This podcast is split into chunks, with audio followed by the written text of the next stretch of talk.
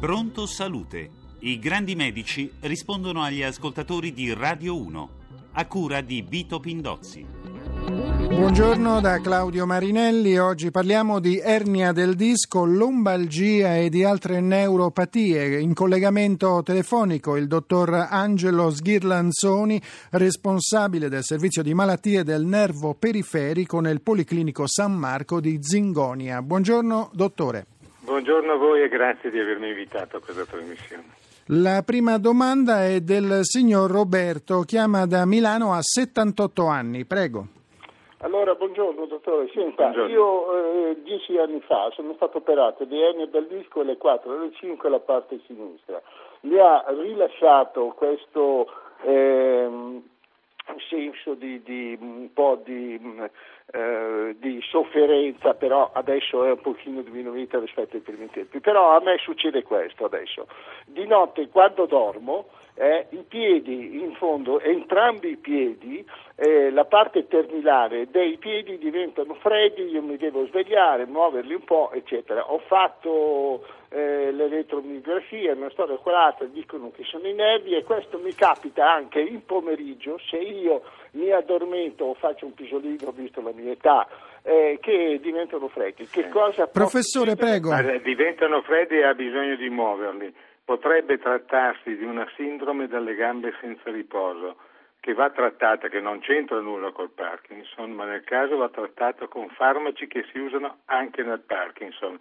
Deve parlarne col suo medico proprio in questi termini, di controllare che non si tratti di una sindrome delle gambe senza riposo. Non penso che c'entri nulla l'ernia di anni fa.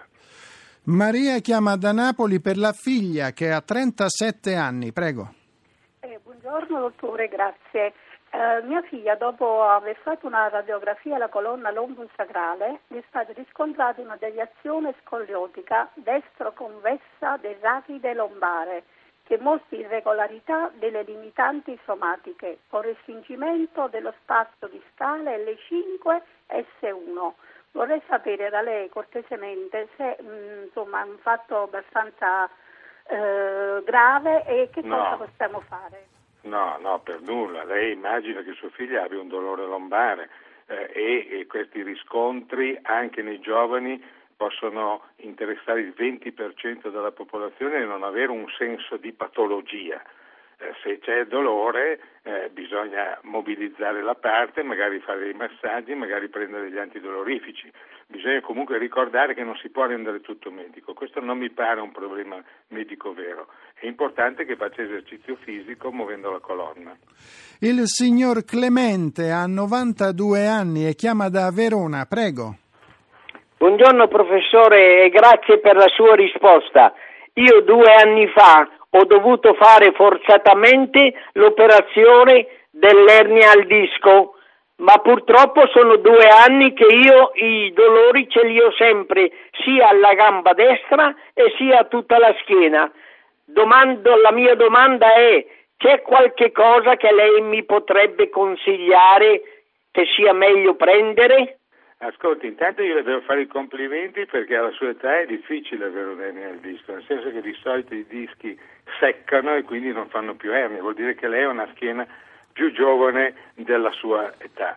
Eh, quello che si può fare è di fare anche a lei, eh, magari portare un bustino semirigido, magari fare dei movimenti sulla colonna e, magari, e fare dei massaggi.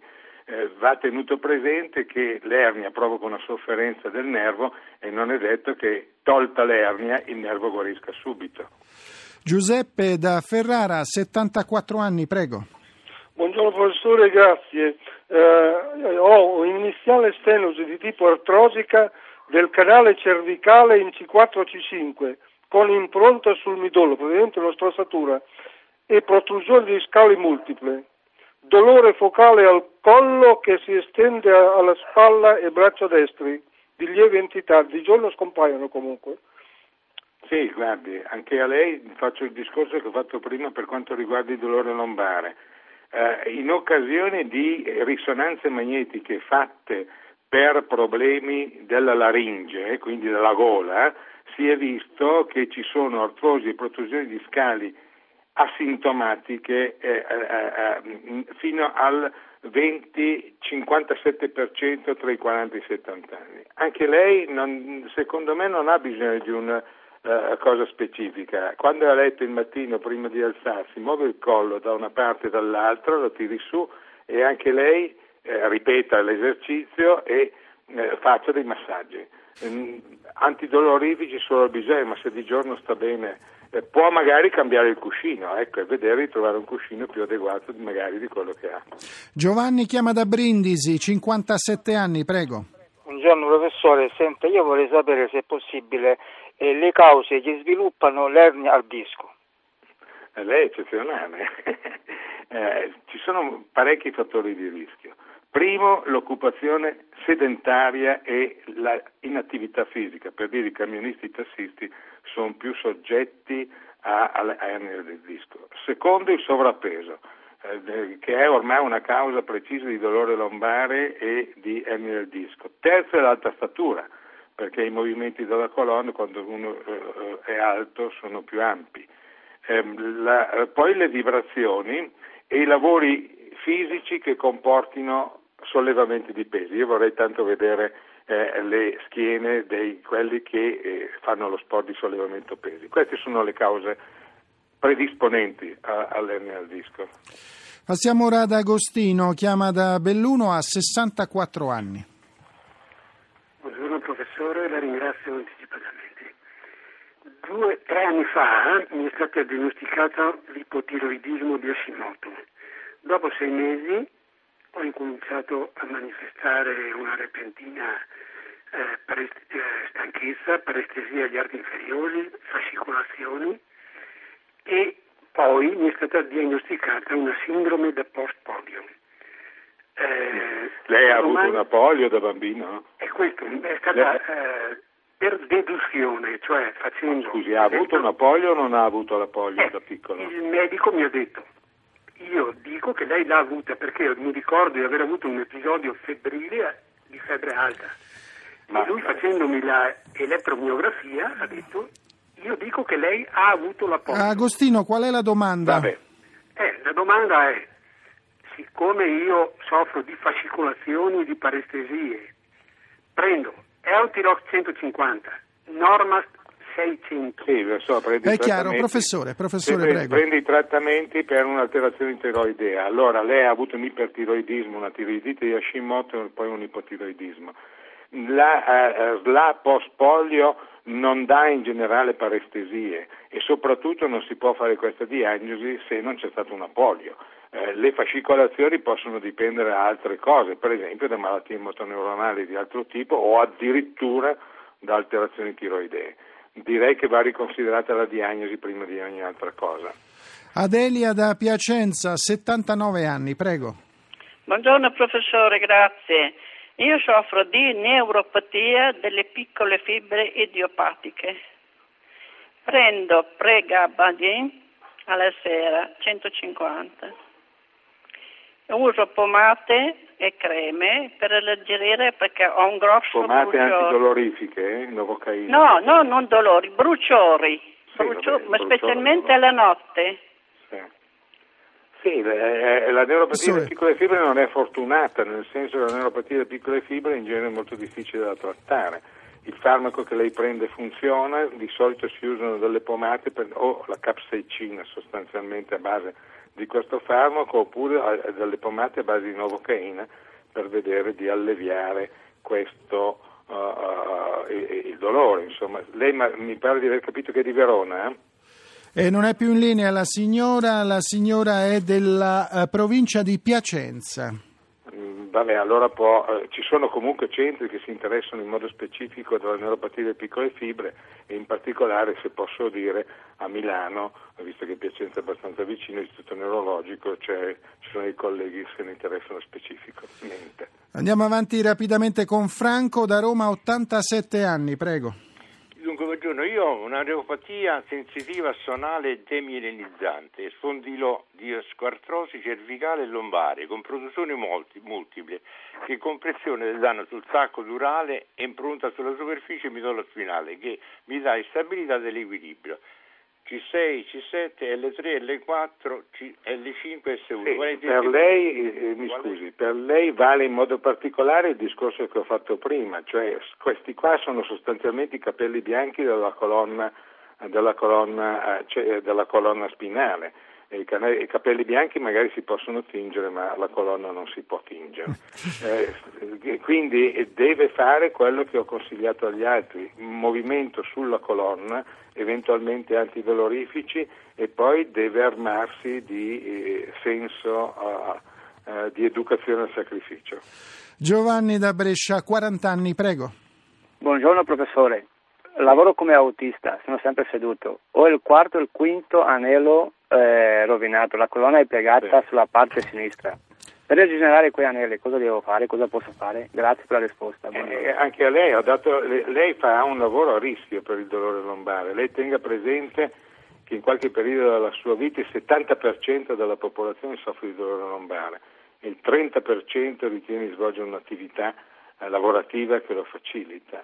Eh, lei deve muoversi, io non so se lei è sovrappeso eh, deve perdere peso nel caso, deve fare esercizio fisico, magari eh, eh, di lunga durata e bassa intensità, camminare a lungo e poi deve muoversi sulla colonna. Per esempio può fare nuoto che quello comporta appunto i movimenti della colonna che a lungo andare sono eh, positivi.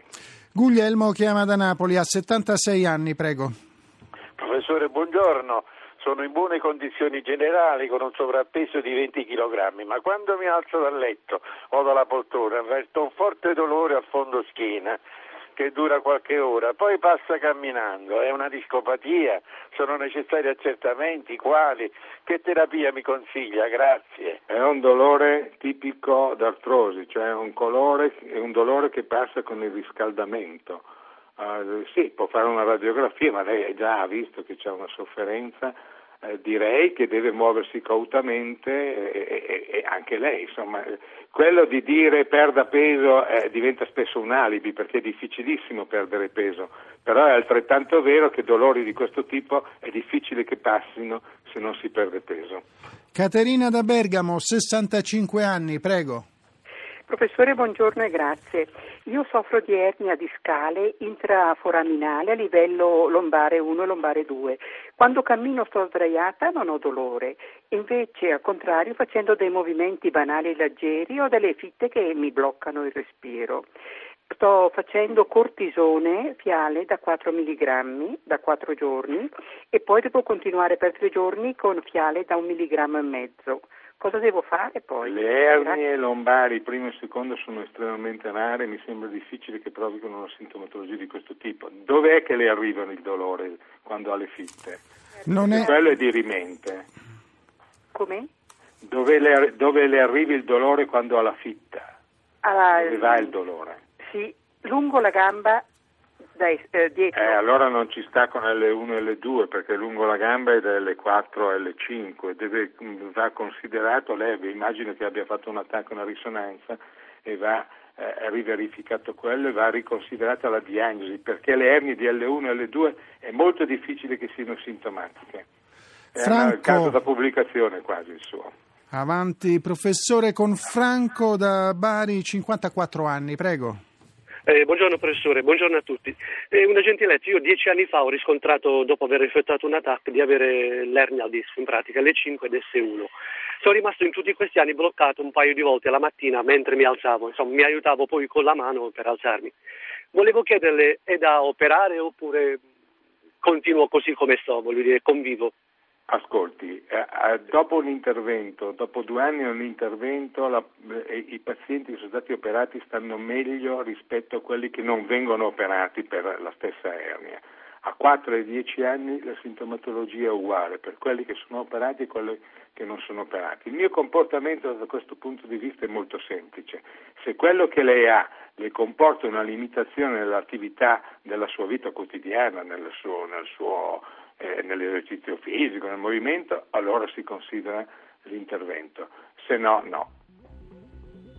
Ringraziamo il dottor Angelo Sghirlanzoni, responsabile del servizio di malattie del nervo periferico nel Policlinico San Marco di Zingonia. Grazie anche a Massimo Vasciaveo per la collaborazione tecnica.